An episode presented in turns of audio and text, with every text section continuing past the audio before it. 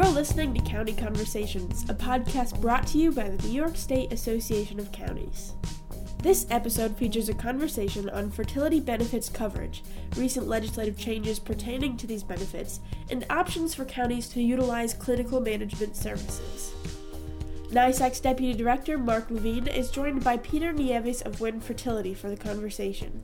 Win Fertility provides advocacy and care throughout fertility benefit management, including medical and pharmacy, genetic testing, egg freezing, surrogacy, adoption, and reproductive behavioral health support.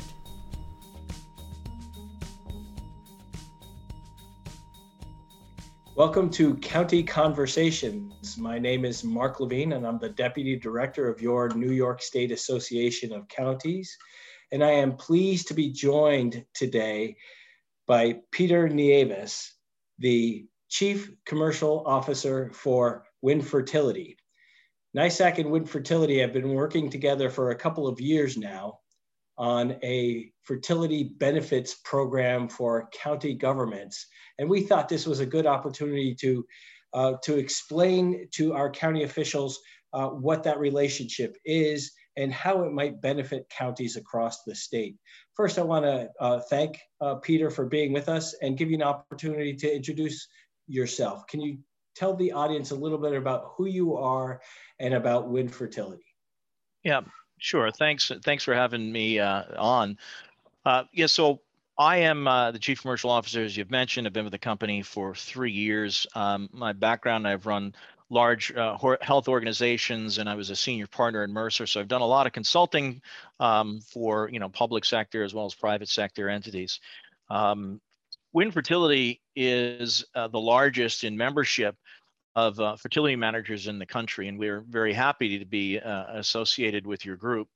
We have uh, been around for 23 years, believe it or not. So we are not a startup. We have been doing this for a long time.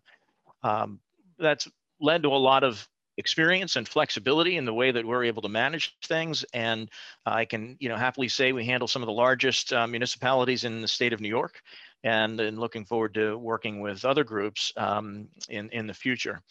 So thanks, thanks again for having me on. In preparation for this discussion, I've read a little bit about uh, Win Fertility, and we have an article in the latest edition of NYSAC News Magazine. So I encourage our listeners to go out and take a look at that. But one of the things that you say in there is that there are 18 states that mandate some level of fertility coverage.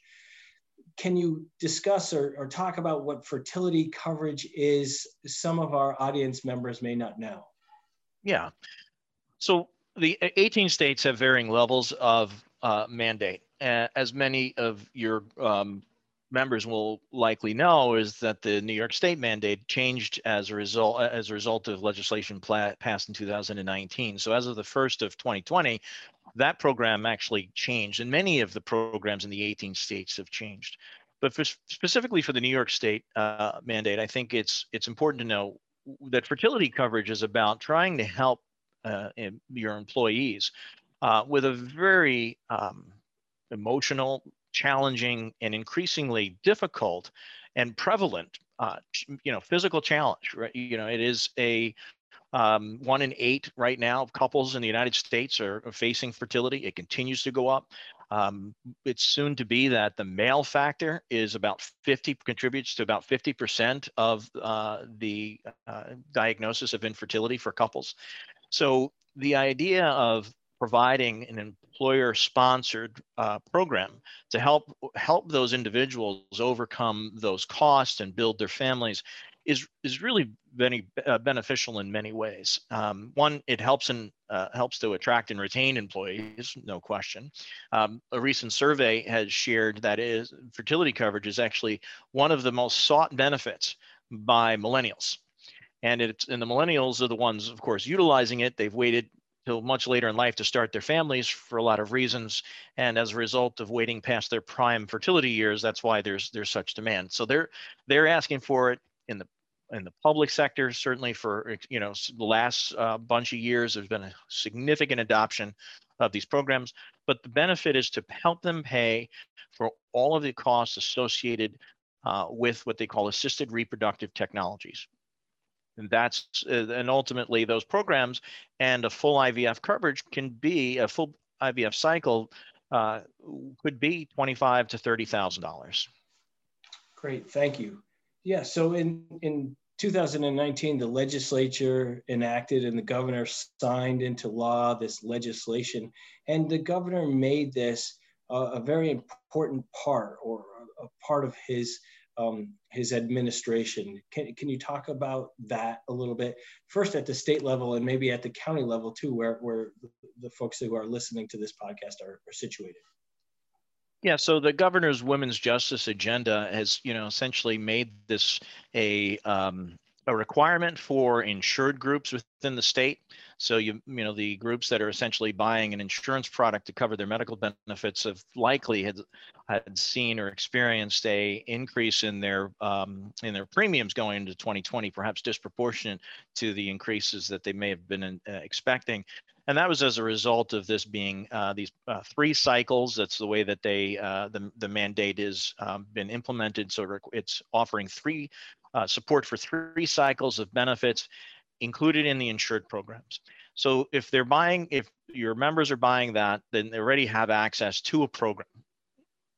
The groups that are self-funded, uh, well, it's a little bit different. And so they, they can opt into a program. Um, the insurers can offer the coverage. Uh, the benefit, interestingly enough, in the way that the legislation was written, does call for the prior authorization option. And that's exactly what Win Fertility does. So the legislation gives the option of larger uh, uh, self-funded employers to provide the coverage. And if they do opt in, they have the ability to, you know, customize what that benefit would be. Doesn't necessarily have to be the three cycles. And then I think I think there's a really very insightful in the way that the legislation was passed to allow for that prior authorization, which everyone has prior authorization. You ever go to your special a specialist, you know that your doctor puts in if you need to have a test done or if you need to go see a specialist, if you need to, you know, you get prior authorization. And WIN is in for many insurers, we're actually embedded in uh, in the insurance programs to do that either for their insured population um, or when they're self-funded, we have the ability uh, to offer that type of support. Well, that's starting to answer the next question I had, which is, um, so, so the governor's uh, women's agenda put this out there, the legislature passed it. Where does WIN fit in uh, in this process in terms of our counties and town governments who, who are uh, having to pay attention to this now. Mm-hmm. So we're a fertility benefit management group. We're clinical in our uh, support and the advocacy. We only we bring into this subspecialty a uh, an army of reproductive uh, endocrinologist trained nurses to support the patients. Uh, we have experience in working with uh, most of the health plans throughout the United States. Uh, we do have the ability to completely carve out a program and manage it separately um, outside of the health uh, the health program. Uh, we also are one of the largest um, distributors of fertility pharmaceuticals in the in the U.S. Uh, we manage today roughly between somewhere between 11 and 13 percent of all IVF in the entire country. So, uh, what we are able to do is step in to work alongside and integrate in with the health plan uh, to provide the type of guidance and advocacy that the is just not available in from the health plans. So, like I said, a lot of health plans actually contract with us to be their um, be their in you know kind of their insourced, if you will. They try, they bring us in to do this this work for them. Um, but what what the counties would do is elect coverage. We would actually we start typically with analysis, helping them understand and you know share some personal experiences with you. You know, I mentioned um, eh, just in preparation, I've had uh, four kids. I have four kids, three of them um, IVF, and um, I did not have coverage provided to my wife and I when we were going through it, and we funded it ourselves. And we made some bad choices. You know, now that I'm in the fertility business, I certainly know that we made some really bad choices, and a lot of it was driven because I didn't have coverage. So we made choices after our sixth cycle, which is quite a few and very expensive, as I mentioned. Um, we had did, did a multiple multiple embryo transfer. We transferred four embryos. We could have had quadruplets, and of course, naturally, any one of them could have split. I wound up having twins, thankful, thankfully. Um, but my twins were premature, very, very common. And that cost my employer because they had to pay for my twins' NICU stay, the neonatal intensive care unit. Um, in today's dollars, that could have been an $800,000 claim. So NICU claims, um, whether you have a program or not, are you know very likely driving up uh, costs for the counties, and they need to need to understand that. So bringing us in to help identify those types of costs. If they're not aware of it, we can look back to see if any NICU claims are tied to, um, to likely infertility, you know, unsupported infertility cycles, uh, and then design a program, implement, and then develop a program with significant ROI on, on the fees that are associated with bringing us in to do that type of management. Thanks for sharing uh, uh, from my uh, personal experience too, I have three kids, and one of those is an IVF child. So I'm interested to know do you know what the trends are in terms of how many uh, babies are born each year, or how often is this uh, fertility services used these days? It's used in about three percent of all um, of all pregnancies, I believe, are associated with uh, an IVF, and it's increasing. So I don't have the data with me, but you can visit the CDC uh, CDC website, and over the last eight to ten years, the increase in IVF usage is just been skyrocketing. And again, I mentioned earlier, it's it's because of the pop aging pop. The population is just waiting till later in life to start their families, and as a result, it's you know generally between about I've heard anywhere from between 27 and 35 years old is when uh, you know uh, fertility for both male and female uh, really starts to drop off dramatically, and um, you know we say we see quite a few of our um, our patients are you know 37 and older, so it's um, it's it's driving the need of it. It's driving up cost, and it's driving up it's driving up costs in programs that are unsupported. And so a lot of decisions by employers are, well, if I get ahead of this and I'm able to bring in a, a fertility management organization that offers nurses, then we help get match them to the right doctor. And we help make decisions. So to contrast the bad decisions my wife and I made, arguable bad decisions. So we're very happy with how it all turned out. But the idea of uh, managing a, uh, a patient who now has coverage has the ability to actually freeze multiple embryos. So let's say they go through the inject very expensive injectable drugs, they're able to harvest and fertilize five, you know, they get five embryos out of it. Instead of inserting like my wife and I did, four of them, uh, you'd freeze four and insert one. And if it doesn't take, then you go to the next one. It's called single embryo transfer. And so, you know, some doctors are doing it. I mean, we just we do have some instances, unfortunately, unfortunately, where um, we don't we're not given the full authorization to deny a claim, and we've had situations where patients insist on having multiples and you know they're doing so and it's pretty it's not necessarily the safest thing. It's not necessarily the best thing for uh, for the for the babies. And and certainly from the employer who wants to have a sustainable program uh, it's pretty expensive. So the, the best program is a is a well managed program and offering some financial support to the employees um, actually mitigate some of the costs that you're already having.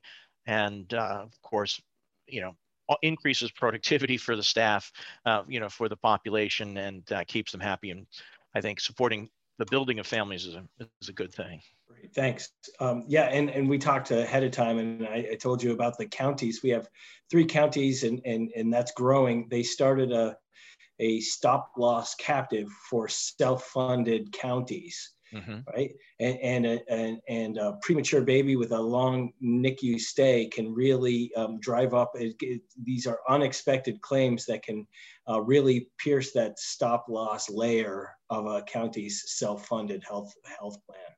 Yes, very true.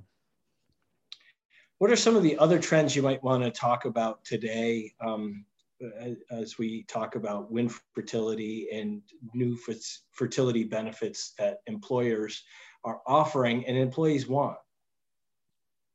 So one of the we focus so much on um, fertility for years, which as you can imagine is is, is inherently um, looking at the female, uh, the, the female's infertility. And I mentioned earlier that there's um, there's quite a lot that's changing and that for whatever reasons that people have don't you haven't you know the the doctors and scientists haven't yet um, really identified but uh, male the contribution of male infertility uh, due to their own you know their own sperm count either it's low or there's morphology issues uh, is increasingly contributing to the overall need for IVF in the country. And so um, so WIN is always like as I mentioned, focused on the women. Um, we have been and been recognized from, you know, on in the public side, you know, one of the some of the most um, progressive organizations in looking at, you know, how to support um, employees, you know, being offer an inclusive benefit, and so we all we can do adoption and surrogacy. So we're doing a lot more adoption and surrogacy support, sometimes under the same limit. So if you say you're going to give a lifetime maximum or some equivalent to what a cycle would be, you know, based on the cost, the idea of offering something that's inclusive so that you're not providing a benefit for just a portion of the population, you're offering something for everyone. Um, that's been been growing at least in discussions and a few, and some groups have adopted it. Um, the other is male factor testing, and so you know I've again I've been through this and and supporting the the, the men. Um, we do uh, behavioral support uh, by our own staff. So we do have um, people who help, you know, been helping the women, and now they've been trained and work with the men more frequently. And and um, and men are are much more likely to um, uh, accept and um, receive behavioral or emotional support and um, in a virtual environment you know they don't want to go to a facility and but they'll do it on they'll they'll, they'll work talk to somebody on the phone and so we're now doing that that's a trend that we're seeing um, a lot of additional support for the for the men in, this process. And then the testing, um, you know, going into a facility and providing samples is not always the most comfortable thing. And so we've partnered with a, a New York-based company out of, out of Brooklyn called Dadi. Um, we're uh, working with them now to um, do at-home testing. And so they've developed a proprietary vessel and, um, uh, and um, uh, the logistics around getting um, you know the sample um, box to an to a, uh, a, male patient, allowing for them to provide the sample in the privacy of their home, own home. Uh, there's a preservative and a shipping process that's all you know very confidential and and within 24 hours, uh, usually 24 to 48 hours, you know they'll have the result but it's really important to, to, to, do that. You know, not having the male factor element identified early in the process means you might wind up, as my wife and I did, uh, we spent a lot of money on kind of less invasive fertility procedures, even though they were not the twenty, twenty-five thousand dollar ones, but they were still three, three to five thousand dollars. Um, and you know, maybe most couples should just avoid that. So for a few hundred dollars, you know, get over that and get tested. So we're seeing that uh, happen a lot more frequently. So um, you know those are those are some of the trends uh, that we're seeing is just you know significant demand, a lot more adoption uh, you know overall, and um, and then you know the types of testing and support. And, and you talk a, a, little bit about clinical management, or at least WIN Fertility is known for its clinical management. Can you talk about um, uh, how clinical management or the the process or the philosophy that you bring to a, an employer and, and employees, very importantly, how it can help counties save money and also help employees who are going through this process? Yeah, very important. That's a, that's a great question. So if you've been to the, you know, the doctors, and of course the doctors, you know, mean well, but they generally don't have enough time to spend with the patients. They don't uh, necessarily provide all of the education. And let's face it, you know, there's a lot of things that can happen in life, but you know, not being being uh, potentially unable to have a family is enormously stressful for the couple, and to um, walk into a doctor's office when you're that emotional and that stressed, uh, you don't ask the right questions. So, having this clinical advocate assigned to you to, for you, you work with throughout your journey is a much better model than calling customer service who then gets you to maybe your health plan's doctor or another you know another fertility management that says oh we have the best doctors in our network. You know the, the, the networks especially in new york there's a lot of really good doctors in surrounding states. It's matching is understanding and doing the, the, the medical history of the individual and making sure that if they have uh, you know, endometriosis and polycystic ovaries and they're 40 years old, that they get to a, the right doctor, because there's plenty of good, great doctors, but get to the doctor that probably has the most experience dealing with older patients in those conditions. And that's what our nurses do. We do a lot of that matching.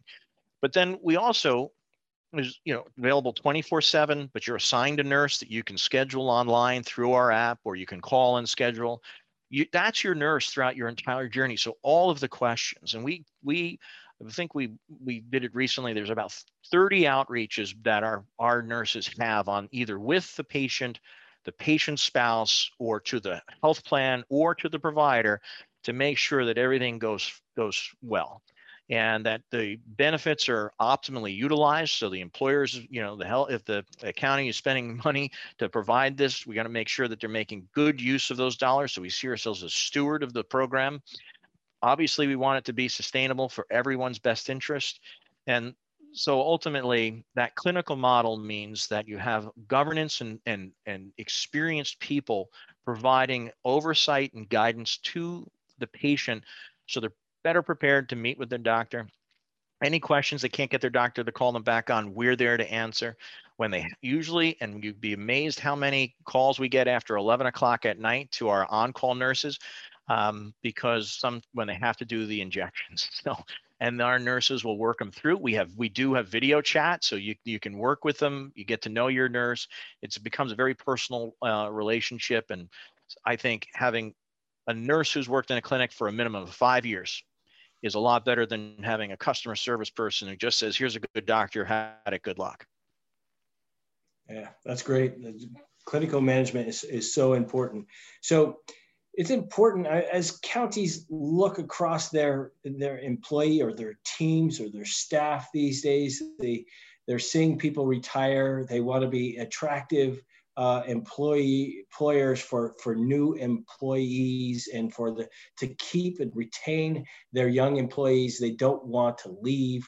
So i encourage those county officials who are listening to this podcast to share this this conversation with those in your counties who are interested. It should be listened to by your risk manager, by your personnel director, and by the individuals who work for your county who may need or want this type of service. So, Peter, if somebody calls their personnel director to find out if the county has these types of services, where can the county go next? How can they contact you or your team? Uh, or what should they, what questions should they ask of their health insurer to find out what kind of coverages they have? So if they, uh, if there's interest, of course, they should inquire uh, with their health plan about what services they have available. And generally, what you'll find in the state of New York is they'll say, um, we, we can provide coverage. And so meaning we can give you a limit, we'll manage the cycle limit or we'll manage to a dollar lifetime maximum. Those are options that you'll generally get. Um, they'll provide their definition of infertility and, and then generally what unfortunately happens, I think, with a health plan only program is there really, like I said earlier, there's really no management. There's no clinical advocacy. There's no support. And so for really what is amounts to, you know, uh, with with our relationship, we're offering, you know, the discounted PEPM. It's um, about, you know, very insignificant related to the overall cost to bring Win Fertility. And that's the only way we're compensated is, is through a PEPM. Um, they may choose to say, hey, you know what, my health plan doesn't, you know, is, is kind of being very difficult. And we could actually then step in and use our doctor network, uh, our unit cost. We can use our pharmacy distribution uh, approach. So there's a lot of options. It's just a matter of, do you know, what, what can I get? How does it work? start digging deep and you know they i think right now the way we're set up is that anyone can call me directly and then i'll you know either uh, you know speak to them or and do some of my my old type of consulting work, or I'll uh, turn it over to one of our representatives who can you know equally provide you know the guidance and support on on next steps. Great. We'll include your contact information in the description of the podcast when we post this. So thank you very much. Are there any questions that I haven't asked that I should have asked as we get uh, ready to wrap this this conversation up? You know, I think what's interesting is to recognize that again, we talked about you know how difficult it is to go through this. Um, you know, our we have nearly 100% client retention for the last 10 years um, as as an organization. We also just in November, um, and keep in mind, not everybody gets pregnant on every IVF cycle. Although we greatly improve outcomes, that's a very important thing. The matching to the right doctor, having the guidance, and making good decisions actually leads to significantly improved outcomes over national averages. So that's we didn't talk about that, but I think that's important to know.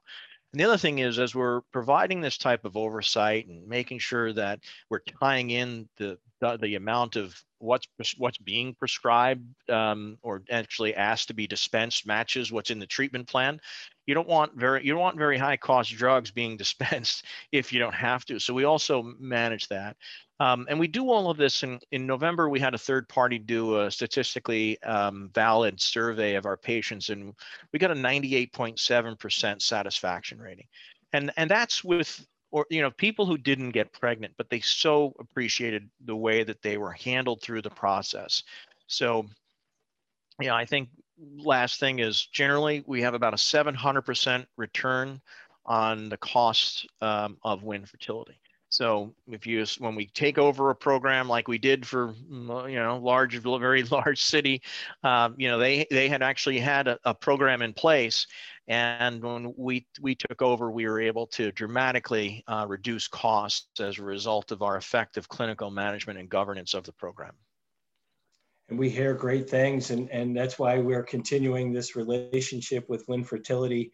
I want to thank Peter Nieves for being our guest today for County Conversations to talk about the fertility benefits in New York State and, and some of the, the benefits that counties can offer their employees and are currently offering their employees. I don't know if we stressed that enough, but Win Fertility is working with a number of municipalities in New York including several counties. So, Peter, again, thank you for the, your time today, and we appreciate our ongoing relationship.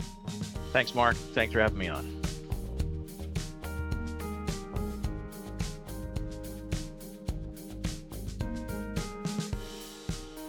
Thanks for listening to this week's episode of NYSAC's County Conversations podcast. Keep tuning in to hear more insightful interviews on policy and innovative solutions at the county level and feel free to reach out to our staff if there is a topic you would like to hear us discuss on the podcast.